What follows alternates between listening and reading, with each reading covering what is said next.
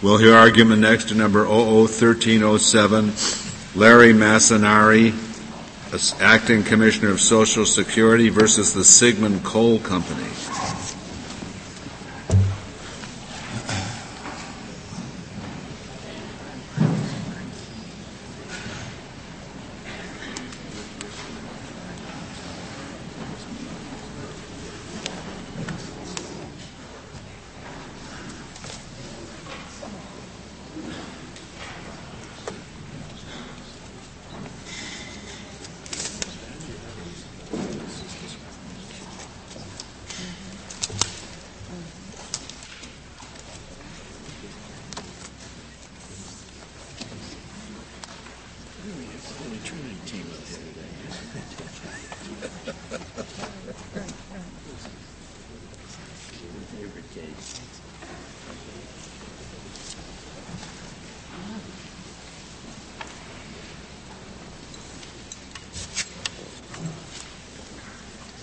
Mr. Wolfson. Mr. Chief Justice, and may it please the Court, Congress enacted the Coal Act to prevent the collapse of a multi-employer private health care system that had promised health care benefits to retired coal miners. Miners were in danger of losing their benefits as coal operators were selling their operations and dissolving and going out of business and shifting responsibility for their employees to other employers that were in the multi-employer healthcare system. Congress enacted the Coal Act to stop this downward spiral. It wanted to ensure that a retired miner's benefits would be the responsibility of the operator that employed the miner if possible, or if that operator was defunct, with one of that operator's related persons.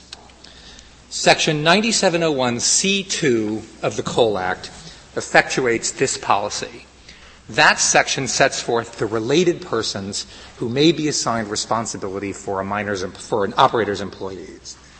Under a straightforward reading of that statutory language in section 9701C2, the commissioner may assign a miner to the direct successor in interest of a signatory operator. Mr. Wolfson, even the dissenting judge in the Court of Appeals didn't buy that.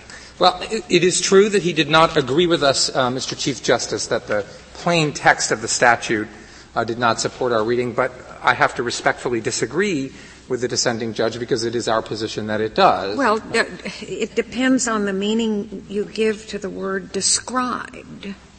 It depends in on section uh, 9701C2. Uh, it depends on the meaning that you give to the word to describe. It also depends, uh, Justice O'Connor, on the way one reads uh, the subclauses of 9701C2. Now, our, now. Well, uh, you have to decide whether described in somehow includes uh, a reference to, as opposed to a description of. Well, there are two possible approaches to this question uh, Justice O'Connor. Uh, certainly, one meaning of describe is to set out or to refer to, mm-hmm. and that is an established uh, common usage of the meaning described. It's a dictionary definition, and it's also true that the signatory operator is set out in and uh, expressed in each of the subclauses one, two, and three. But I would also submit, and, and, that is one theory under which we think that the plain text of the language uh, supports our position. I would also submit, however, that even if described uh, has a more kind of uh, a different sense, nonetheless a signatory operator may be found within those uh, sub those clauses one, two, and three, because uh, a signatory operator is, by definition. Mr. Wolfson, can I interrupt you for a second, on, just on the word described?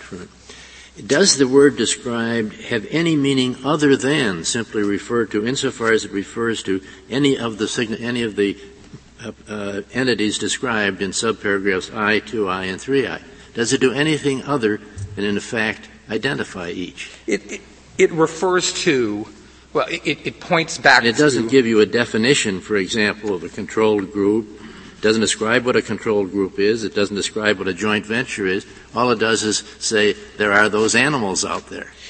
That is right. Now, but so and, and the, the only meaning that can logically be given to the word described in the context of this statute is the one you give to it. That is, that is our position, uh, Justice Stevens. You, you think there's no, no difference between a provision which says a member of the controlled group of corporations which includes the signatory operation or a more detailed uh, description, any other person who is identified as having a partnership interest or joint venture with a signatory operator, et cetera, et cetera, you want to equate with those descriptions the words signatory operator. Justice Scalia. In the prologue, a person shall be considered to be a related person to a signatory operator I, if I that person is, and then it goes one, two, three, and you say signatory operator is one of the persons described in A. I, I want to be very precise here because it's not necessary to refer to the prologue. After all, the, the, the, the, the end, the flush paragraph says a related person shall also include a successor in interest of any person described in the clauses, not described in the prologue. So, our, so it's not necessary to go to the prologue. All that it is necessary is to go to the clauses. And a signatory operator, first of all, it is literally described in, set forth in those clauses. Second, it is a signatory operator is a member of a family that includes a signatory operator. In that sense, even in a broader sense or a different sense of describe, it is A is a member of the group that it, that includes A, B, and C. Now, even if I think that I can concede that the contrary reading is a permissible one of the statute, even if picking up the statute and, and reading it for the first time without any reference to the context it, of the whole act. As but, I understand it, there hasn't been any court that has accepted your reading, so that courts, whether the person was writing in dissent or in the majority, have rejected your reading as an impermissible one. Am I right about well, that? They, they, in the end, agreed with us that, that the Judge Murnaghan below and the D.C. Circuit in the R.G. Johnson case agreed with us in the end that the statute should be given this but meaning. not on the basis of what the text says. In both cases, they said Congress could not have meant what they wrote. But as to the literal interpretation of the statute, they all agreed, they all rejected the notion that Congress had in fact enumerated a successor of a signatory as uh, within the the text of the statute. That is correct. Now, it's, it's our position, though, that we disagree with those holdings. And we, and it's our position that it is at minimum a permissible reading of the statute. You know any other statute that's ever been interpreted that way? Where it, you know, describes certain people well, in certain clauses and a later provision says any person described in such, and it includes a reference to signatory? Well, of course. Uh, dis- I mean, I would have thought there would be something, you know, at least close to this. Do you have any? Well, what, what's the closest example you can think of? Well, I don't know about describe. I do know about include. Certainly, is not and is not a word that is give, ordinarily meant to give an exclusionary reading. That is, it is it's not an, include is, an, is a non-exhaustive list. So by saying it is a member of the controlled group that includes a signatory operator, it doesn't necessarily mean. It seems to me that the respondents would essentially say a member of the controlled group of corporation, which includes the signatory operator, but not the signatory operator itself. And uh, what we'd like is a, a, an exa- a canon, for example, that says something like, "It is permissible for a court to accept an absurdly literal meaning, uh, reading of a statute where necessary to avoid an absurd result. Well, the, the, court has done that. I mean, Where court, that's what we want. The right, the court has done where that. it's done. The court has done that. I, I can think. Heck, we've ignored the statute entirely to. Uh, oh no, to, to reach uh, what seems like a better result. Just, just, last term, in a case called Cornell Johnson. Did I write United, that? Cornell Johnson versus United States.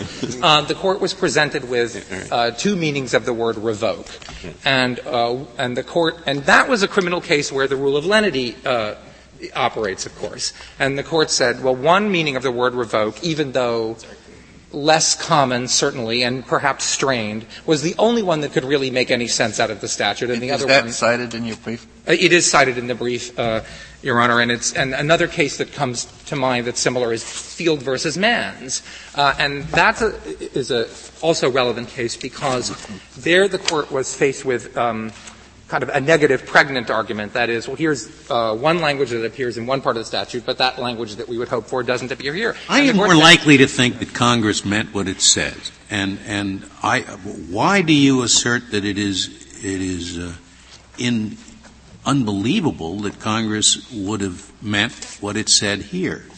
It is certainly the case that the that the persons who would have been most affected by the interpretation of this language that you you uh, that you propose would have been the very coal mine operators who uh, were lobbying Congress to get this thing passed. It seems to me not at all inexplicable that they were uh, willing to have successors in interest of other people down the line uh, held liable so long as they themselves would not be regarded as the successor in interest to somebody who preceded them.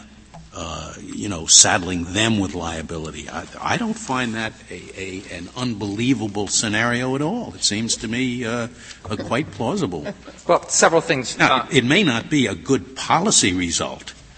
Well, it's not just a, a, question of not being a good policy result. It's also, is this anything that Congress could have conceivably wanted to promote in the language of the Act? And Congress was aware, to the contrary of of the premise of your question, that it was exactly the problem of selling coal operations and then the original coal operator disappearing. And, and Congress had, had addressed that problem, as I understand it, in just the way you feel we should address it.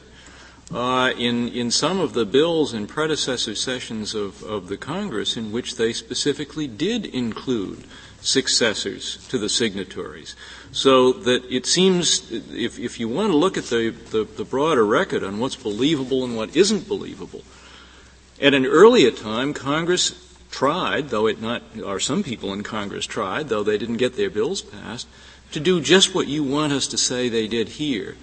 And yet here they didn't. Isn't that a fact? Isn't that contrast something that we should take into consideration in deciding what is credible or not? Justice Souter, there's no evidence in the background to the adoption of the Coal Act that Congress ever deliberately left behind. You mean this uh, particular statute in this, this particular statute Congress. that Congress ever deliberately left behind uh, a provision for sure. Uh, I, right, right, You're right. And, you're and, right. There, and there were many contentious issues involved in the framing of the Coal Act. This was not one of them. And the entire Coal Commission, which was in considerable disagreement about what the Congress should do, uh, dis- address the issue this way, and this is unanimous on, on their part: the ability of an employer to renege on its commitments to its retirees and dump liability on the funds disrupts any effective long-range solution. And then there's some further language, and then it says the Commission believes that this situation is intolerable and must be stopped. There's no disagreement on that as being the, the, core problem or one of the core problems that led Congress to enact the Coal Act. Uh, and th- there's uh, and there's simply no I would submit there's simply no reason to think that Congress would have deliberately chosen to say we're going to place liability on these what I would call the nephew corporations, that is the, the successors in interest of the subsidiaries or the, or the corporate brothers and sisters, and not on the direct successors who were the very people to whom the original coal operator had sold their a very good reason. A very good reason. It's the best we could do. They couldn't have gotten the legislation otherwise. Sure, I could design better legislation, but better designed legislation is useless if it is not enacted. And the scenario I, I, give you is, is one in which the coal operators did not want themselves to be tagged as successor corporations to somebody who previ- from whom they had previously bought the assets. Well, and they were the major players in, in this. Well, now, first of all, I mean, it's that's why Congress did it. It's the best they could do. It may not be the best statute in the world, but it's a statute. It, it did some good anyway. Well, first, it's important to remember that the coal operators were getting very significant relief uh, from the Coal Act, which is to say that uh, the, the members of the bituminous coal, op, uh, coal operators association, who were at that time being forced to shoulder um, the costs of the retire of the employer, the retirees of the employers who had already gone out of business, they received a, uh, a, a great deal of benefit from the Coal Act because uh, though, because the Coal Act adopted the, the, approach of going back in time and reaching some of those people who had disappeared.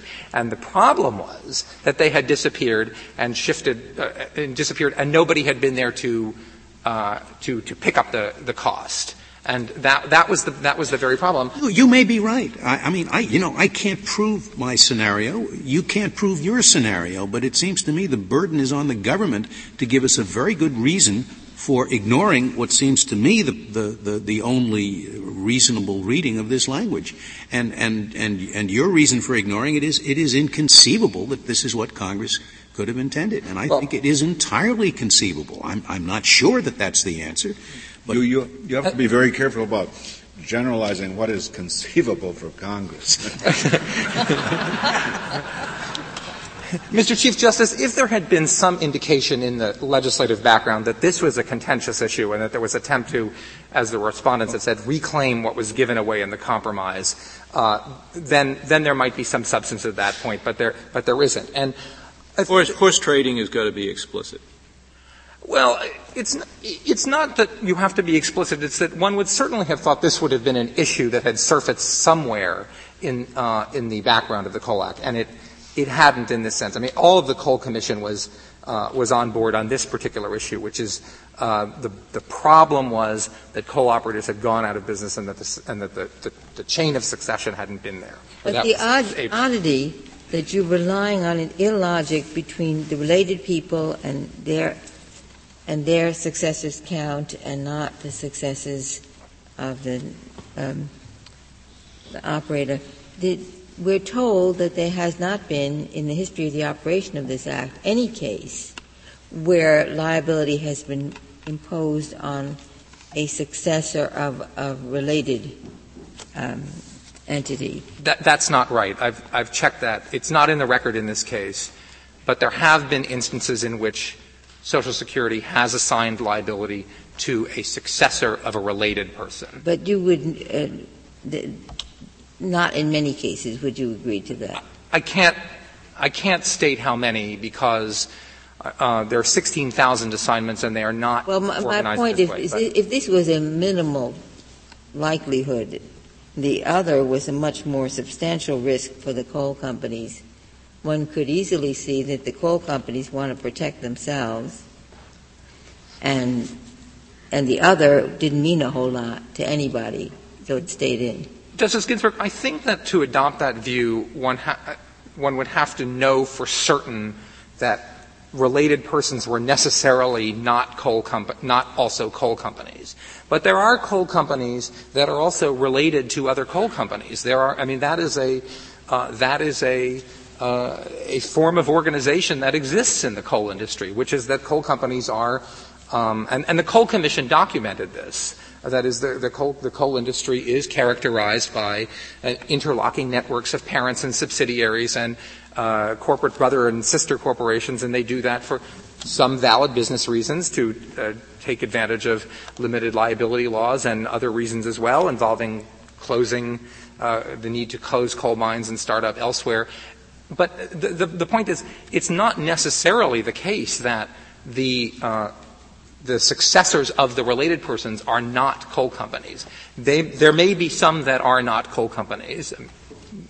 Certainly, they're not. Uh, certainly, if they're related persons, they will, on some occasion, include not coal companies other than coal companies. But they also will include coal companies. And Congress was addressing the situation more generally. And given that, given the fact that Congress knew that coal companies were organized uh, in, in interlocking corporate forms, I, I don't think I can agree that the, these other people, these successors of uh, related companies would have been, you know, strangers to the legislative process that Congress would have found it easy to pick on, which I have to say is, uh, I'm not aware that the court has adopted a theory of statutory construction, uh, which is that uh, the statute should be construed where, you know, because one people were the ins and the other were the outs, and the only reason that we can make sense of the statute is that you know Congress decided that the outs were an easy target. I mean that's uh, that. But there's something else. If you once you concede that you on the text you lose,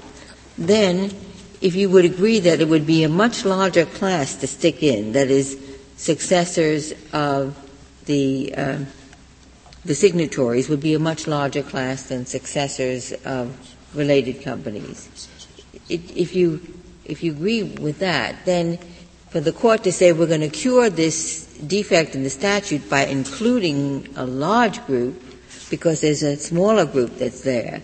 Usually, when the court's faced with that choice, it will say, well, then, then, then the others, the small group shouldn't have been included. Well, first, I would not agree that we lose on the plain language of the statute. I think our reading is certainly a permissible one. But to the contrary, I would say uh, Congress must have included what I will hypothesize is the small group for a legitimate policy reason, and it would be very odd that Congress would not also include the large group who are uh, more, rede- more directly, at least more directly related to the problem at hand. I'd like to reserve the range of my time, if I may. Very well, Mr. Wolfson. Uh, Mr. Buscemi, we'll hear from you.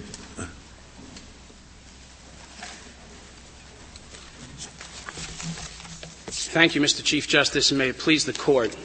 There are several things that are not in dispute in, the, in this case, and I think it's worth uh, reminding the Court of some of what they are. First of all, Congress did not say that the successors of signatory operators are excluded from liability. Congress could have said that. It did not. Secondly, Congress did seek to assign as many combined fund beneficiaries as possible to specific signatory operators and to keep the unassigned beneficiaries to an absolute minimum.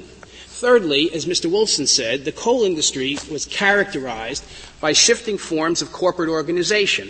This was one of the very problems that Congress was trying to address, that you had minor, mining companies selling assets, other mining companies coming in, apparently indistinguishable to the outside observer. The mine looked the same, the people working there were the same, the equipment was the same, and yet the company that did own the assets at one time sought to walk away, and the other and the company coming in said, "Well, I'm not responsible."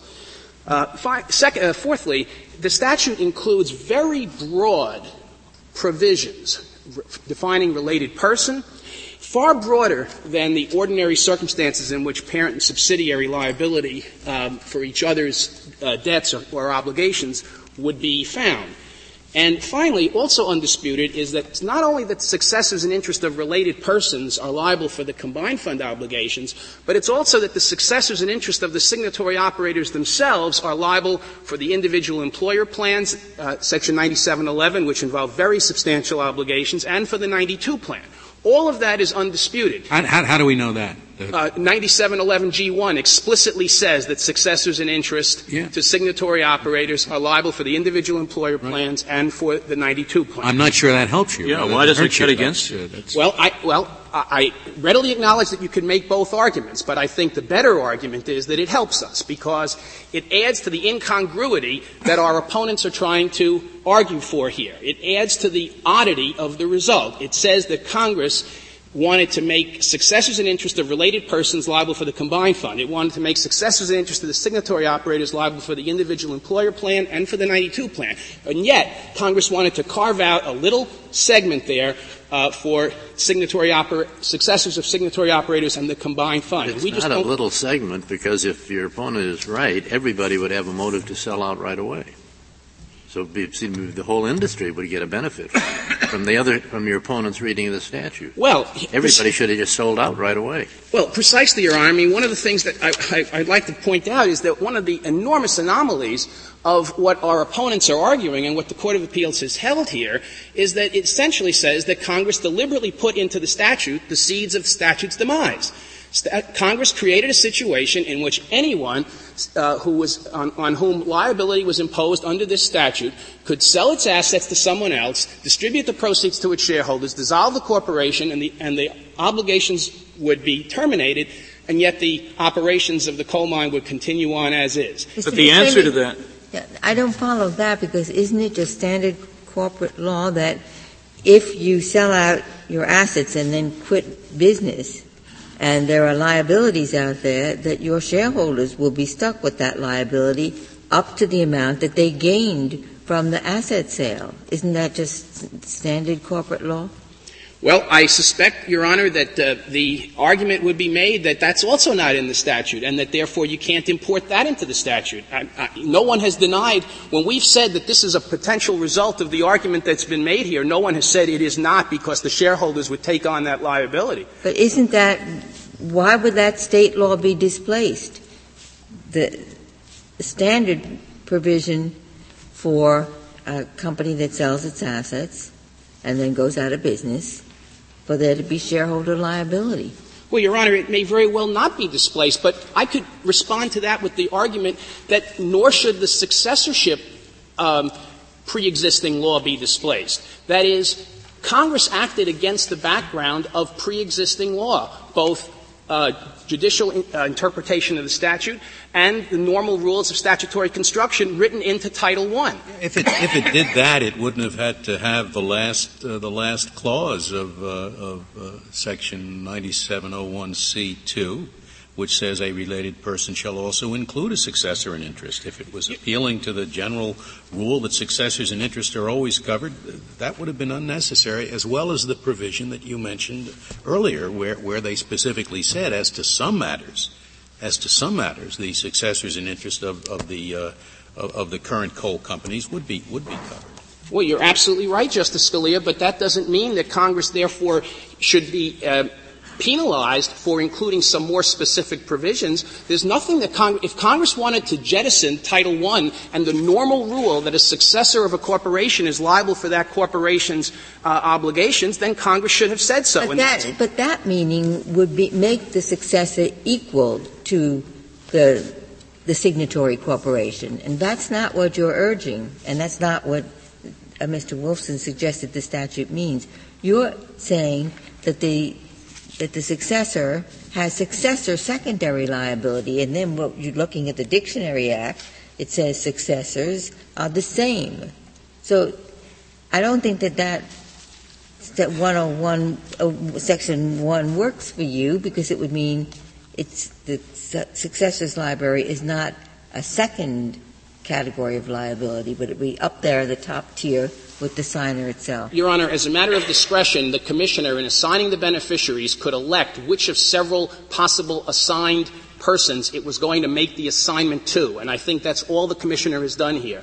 The, the fact of the matter is, if, if we want to do an absolute literal reading of the language, I think that the signatory operators are included there. I think what the, our opponents are doing is they're saying we want it one way because we want the natural reading, but we don't want the really absolutely literal reading. This court well, said that that also I don't understand because I'm not sure that the the when when the Title I defines successor, it is talking about the person who buys assets. I thought it was talking about, and the business goes on. I thought that in the meaning of that section, it arises from a merger or an acquisition and not an asset sale where the company goes out of business. Well, that may be, and that's what our opponents argue, but that issue is not before the court right now. That issue was not reached by the Court of Appeals.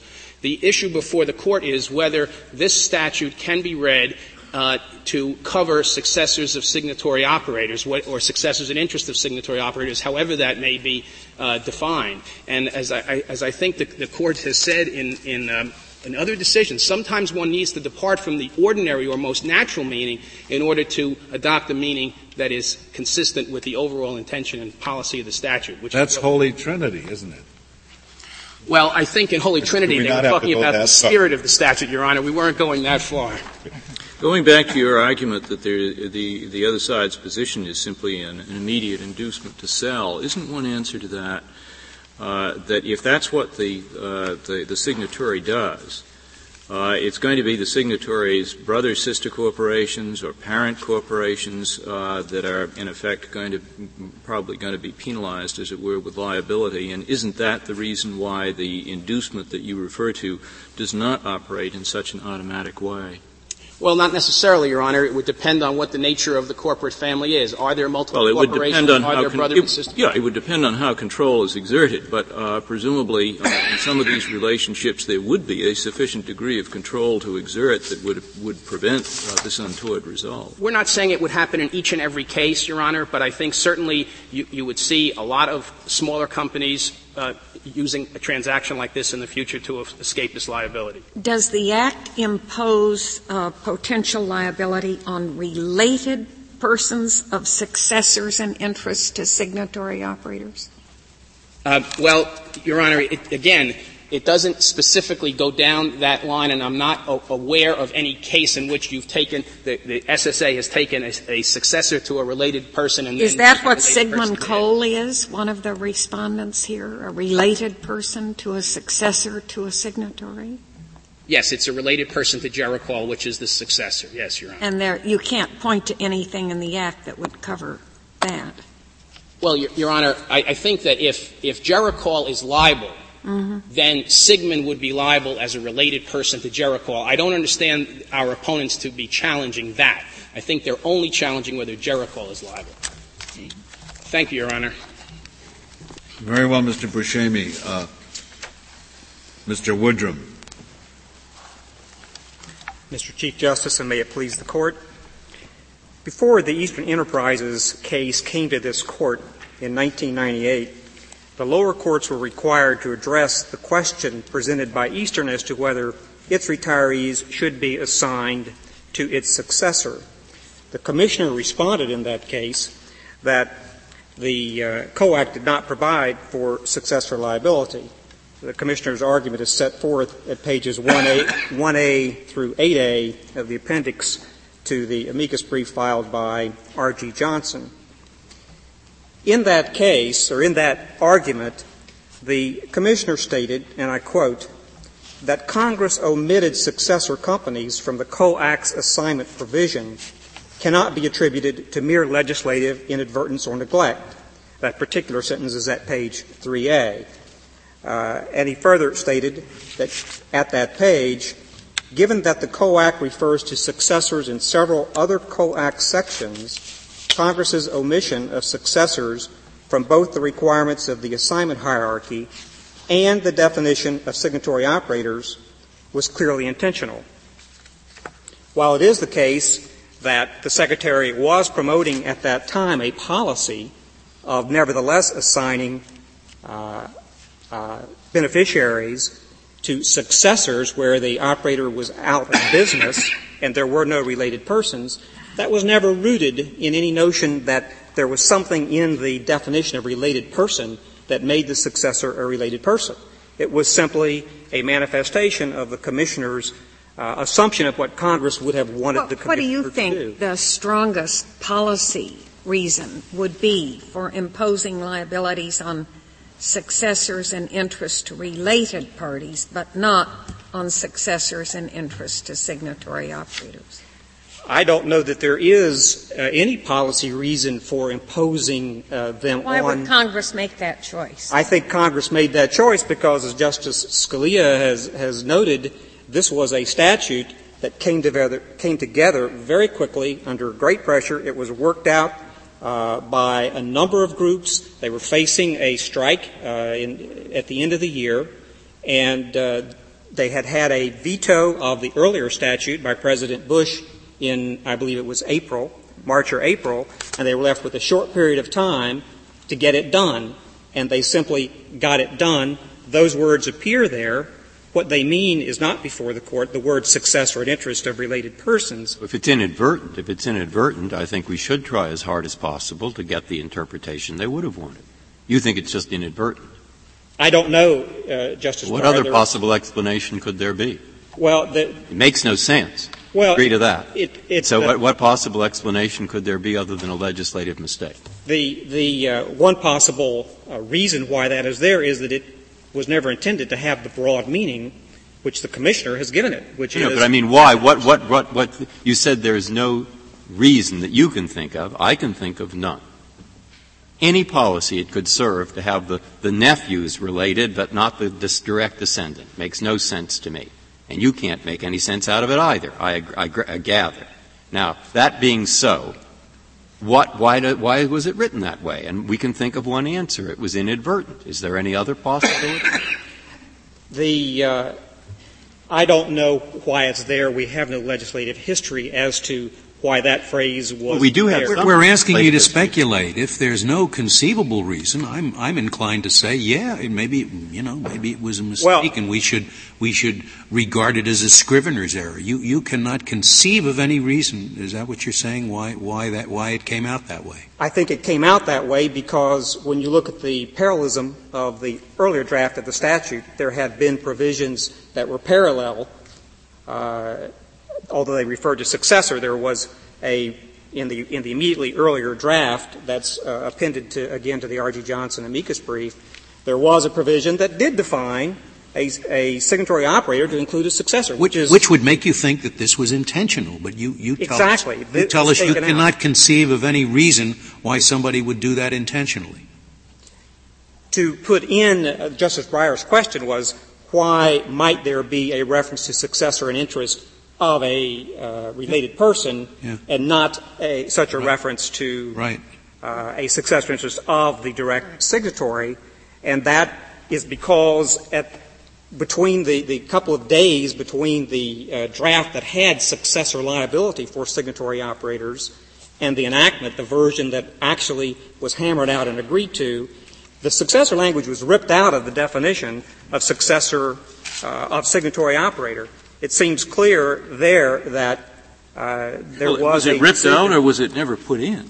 Well, it in was, this particular bill, it was never put in. It was not put in. It was right. from the earlier draft. Okay, so they didn't have to do any ripping to the text with which they started here.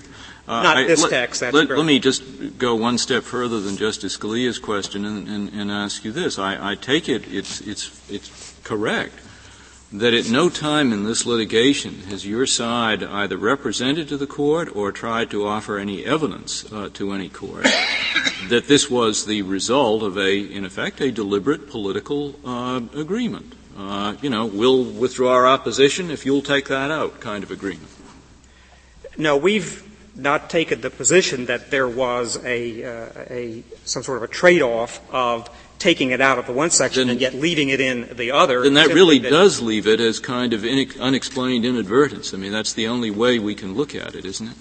It would be, if it's unexplained inadvertence, it would be in leaving in language that speaks to successor and interest of the related. It, it is a mistake, but you don't know which mistake it is. Whether it well, no, I think it is failing to include the uh, the original owners or including the uh, the later. No, it, it, it would seem. So maybe clear. we should ignore the later language instead of ignoring this language. That's a real puzzlement. Which well, language we should ignore? the problem. The, the problem is that. Uh, and that's why the courts tend to enforce the plain language of the statute as written uh, is because we don't know what happens in those discussions, in those uh, negotiations that lead to the enactment. You're, you're, you're not saying, are you, that you know for a fact that there was not this, this kind of motive to simply save the liability of the initial coal owners? You, you don't know for a fact that that was not why it was eliminated, do you? there is nothing in the record that speaks to it one way or well, the other. but quite it's true. You see, I know plausible. Justice Scalia won't look to this part of the record, but there is legislative history that, to me, strongly suggests there was no such political deal. You have Senators Wallop and Senator Rockefeller get up and they say this does cover the successor in interest. And in my experience, whenever one senator says such a thing, and that's actually a contested issue, the other side gets a different senator to get up and say the opposite. So, so I would say that it's very contrary to any uh, situation in which I'm aware in which there is a real political fight. Well, let me explain each of those those two comments. First of all, uh, Senator Rockefeller uh, put some comments into the record on many different points, and so far there have been uh, three circuit courts that have declined to attribute uh, or, or, to give plain language the meaning that uh, that Senator Rockefeller said it should have on three other issues in addition to this particular issue. Those cases are noted in, in our brief. Secondly, uh, as far as Senator Wallop's comment is concerned, it appears that it was simply added in as a technical explanation. I don't think that. Uh, I agree. I'm just saying that the fact that they're and, there and is evidence that what you're saying is completely true. That this was not a deal. Uh, if that's evidence of that, I'm not saying how strong it is. But my, my, what I'd actually like to ask you is, if in fact it's inadvertent or we don't know, then why don't we just do this? It says the term signatory operator means a person who is a signatory operator. The first sentence of the U.S. Code, just after it defines lunatic, and idiot, says that the word person includes corporations. Then section 5 says the word company, and it includes corporations, companies, associations. The word company or association, when used in reference to a corporation, shall be deemed to embrace the word successors and assigns. It, as if the word successors and assigns or words of similar import were expressed. And it tells us to read statutes that way unless the context indicates otherwise. Very well. What in here indicates otherwise? Isn't that the issue? The issue is not the meaning of, the, of, of whether 1, 2, and 3 include assigns. The issue is whether 1, 2, and 3 preclude the ordinary meaning in the preceding sentence of person to include the successors of a corporation. Justice Breyer, the, the uh, Title I Dictionary Act, by its terms, is to be applied when there is no evidence that's right. In the statute. Now, that's exactly. We have ample evidence in this statute that Congress specifically considered both questions of successor and successors in interest because those terms are used throughout the statute. For example, uh, at Section 97 uh, 11G, the term last signatory operator is defined to include successor in interest. And the what interesting you're doing right this minute, you see, which is fine, which I'll let you do and I'd like you to do. But note that what you're doing is not addressing, as I think you're quite right, whether you can shoehorn successors into paragraphs 1, 2, and 3, which is pretty tough to do. Rather, you're addressing a different question of whether the context shows that the ordinary Dictionary Act definition should not apply to a preceding sentence. Now, noting that that's what you're doing, I'd be happy to have you do it. May well, I? He's doing that because you asked him the question. I mean, don't don't blame it on him. May, may I uh, qualify that by asking, am I wrong in saying that the Dictionary Act, the use of the word successor in the Dictionary Act is not the use of the word. If Justice Breyer was right, the successor means successor, but I thought successor in the meaning of the Dictionary Act was not the kind of successor that we're dealing with here, that is an asset sale, but was the successor corporation when two corporations merge, when one corporation acquires another.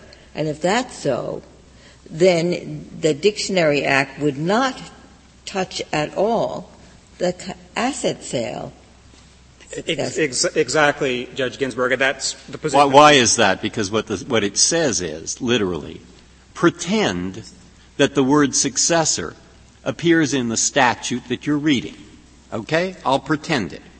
So I now read the word signatory operator means a company and its successors. Well, what in there says that I can't read this as applying to an asset sale as well as any other kind of transfer?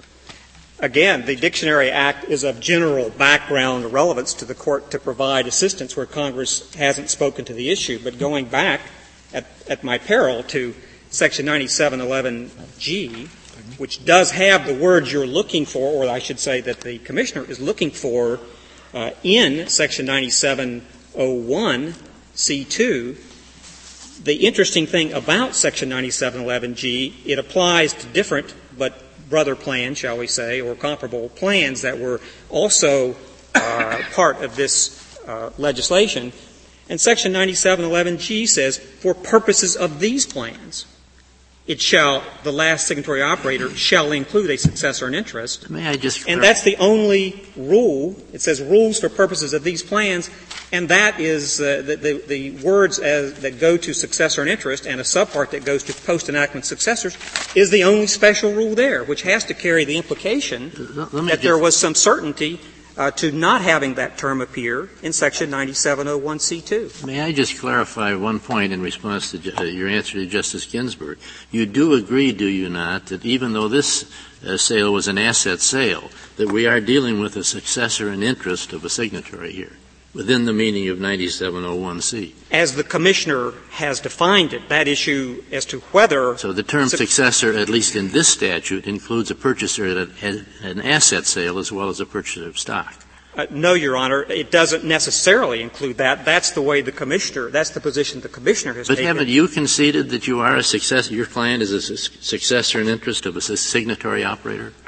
As, as the uh, Commissioner has. I didn't think you challenged that. Well, it, the issue is not before the court. That issue is reserved below if the if the court concludes that a successor in interest to a signatory operator is covered, then we would be remanded back to determine whether we, as an asset purchaser, are in fact a successor in interest as that term is used. But there are, there are statutes that define successor in interest to include a kind of an asset sale. You, successor in interest can mean different things in different statutes. Exactly, Judge Ginsburg, and that's why it would be remanded for further determinations. Although the Williams Mountain uh, Court, uh, the, the D.C., uh, the District of Columbia Circuit several months ago in the case of Williams Mountain did define that term to, uh, they didn't give it a specific definition, but they said it's somewhere between a tax code successor and the Black's Law Dictionary common law successor, which does not include asset purchase. But Mr. Woodrum, it seems to me you, you cannot fairly have it both ways. You can either concede that a successor within the meaning of this act includes an asset purchaser and then make the argument that using the Dictionary Act wouldn't wouldn't produce a sensible statute anyway because under the Dictionary Act successor would not normally be interpreted to include an asset purchaser. Now, you can make that argument if you concede that under this legislation, successor does include an asset purchaser. But, but if you are not willing to concede that point, then it seems to me you have to abandon the argument that the Dictionary Act makes no sense here. It may well make sense if you accept your definition of successor. We would not rely on the Dictionary Act as having any relevance on remand. The Dictionary Act has no applicability of the statute because the statute itself deals with successor liability and successor and interest liability. This is not a concept that Congress did not have in mind uh, and, and therefore Except left it, the Dictionary. It deals with successor liability in a way that you've been unable to explain makes any sense whatsoever. That there's no reason to impose successor liability on the successor of a related person while not imposing it on a successor of the signatory. It doesn't. The statute does not impose liability on successors. Successors of related persons? No, sir. It, it speaks to successors in interest, which is where some of the difficulty in this case ha- arises because the commissioner has just lumped the two together as though they are the same. So when we look at the language of the statute, even under the, the reading that the, that the commissioner has attempted to uh, uh, expand you, to. You're suggesting there's a difference between successor in interest and successor. Yes, I, I believe there is a difference. And what is the difference? Well, typically, if you look at the Black's Law Dictionary or the common law application of successor in interest, it is statutory succession, merger, name change successors, and so forth. Uh, and in fact, at one point in time, the commissioner even had but, adopted but that. But granting that, assume it only refers to limited class, it still you still have failed to explain by whatever that class of successor and interest includes. Why should it apply to successors of related persons and not to apply to successors of signatories? I don't think you've given us a reason for that. Well, it, it really, I don't know the reason for that. Congress wrote the act that way. That's the way it came out. It doesn't uh, cause any loss of benefits. It doesn't provide any harm. And whatever the result of that is, it wouldn't be, even if there were some oddity about it, it wouldn't serve as a basis to, if you will, bootstrap liability onto, as one of the justices indicated before, I believe it was Justice Ginsburg, the, the majority, if not the entirety, of the operators that are actually affected by this. They're, other than the, the notation this morning by uh, the Solicitor General, they're, we weren't aware that the Commissioner had ever made an assignment but of you're not contesting that that statement in, in your brief that was merely accurate. emphasizes the, that merely emphasizes the incongruity of the statute. If there, it didn't serve a function there, why would they take the trouble to put it in and not put it in for signatories? It just it just doesn't make any sense at all. In fact, it, it's worse. It's perverse if your view is correct.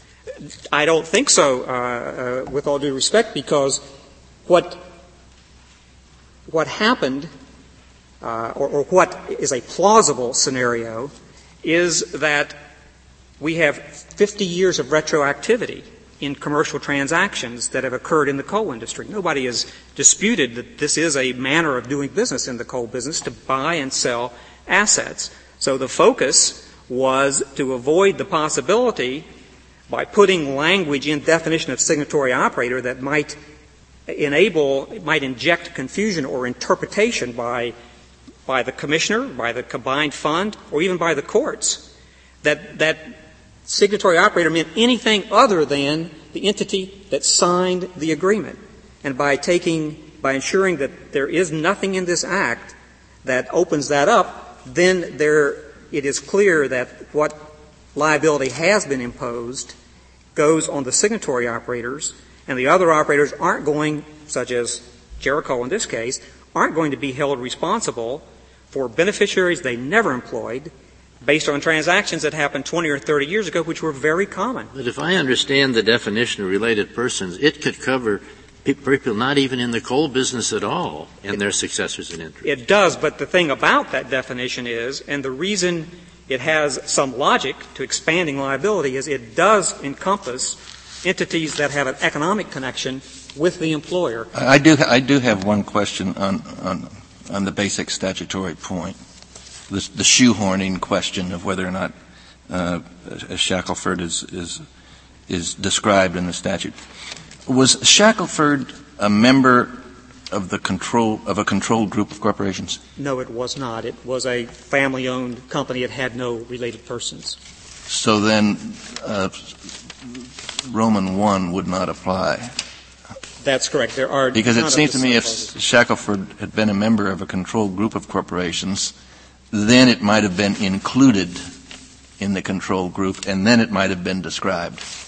Which is the problem with the commissioner's uh, linguistic gymnastics in trying to say that the, the commissioner's definition uh, in that case would basically mean that there's always a control group because one is always related to himself, so we always have a group of one. But but linguistically, that can't really be the case. But if it had been a member of a control group, not a group of one, that argument would have been slightly more plausible. It seems to me. I don't think it would be any more. You would still be re- you would still be related to yourself. exactly. You'd still. And the interesting thing about that argument, not to not to belabor it, but under that argument, you would always make an assignment. The commission would always make an assignment to a successor who never employed the individuals, even though the Act's assignment criteria at 9706 says you make assignments to employers under certain employers that employed, or signatory operators that employed the miners in the coal industry, under that interpretation, you would first go to a successor, even though there may be other employers out there and, but I, who, who actually employed the miner. When I talk about Shackelford, I mean the first Shackelford, Shackelford the seller, was never a member of a control group. That's correct. Because if it had been, I think the commissioner would have had a better argument. And it would still have the problem of being related to yourself. We would have still had all the linguistic problems with, with describing. Well, I don't think all, because it is, the word there is include. It's. In one. And so that, you're describing somebody who's included within a controlling group. But if it's, it's not applicable, then I don't need, we, I don't think we need to pursue it. Well, it, it, it's not applicable here. I, think that, uh, uh, we'd still have the problem with the basic problem that some of these clauses, for example, refer to limited partners. They're included, yet it's quite clear that they're not to have liability. So the fact that they're named or mentioned uh, would still lead you to an unworkability with that kind of definition. And it also ignores the, the, prior draft of the legislation, which had those very words uh, in in draft, and they didn't appear in the enacted version as well as the inconsistency with the 9711 language, which does include that language. I know you've discounted the significance of the legislative history, the senator's comment and so forth.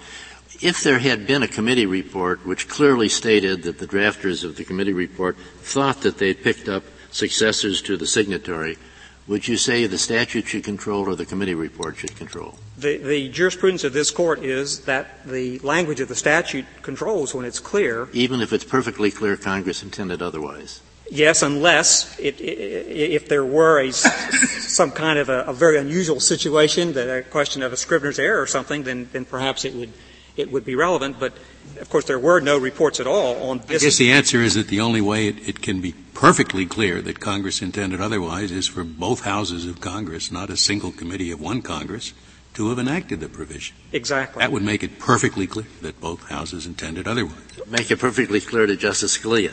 it, it, it, it, it, makes, it makes for a, a rational jurisprudence when one uh, tends to enforce the, the language that's actually in the statute. And let me point out that what we're talking about here is retroactive liability.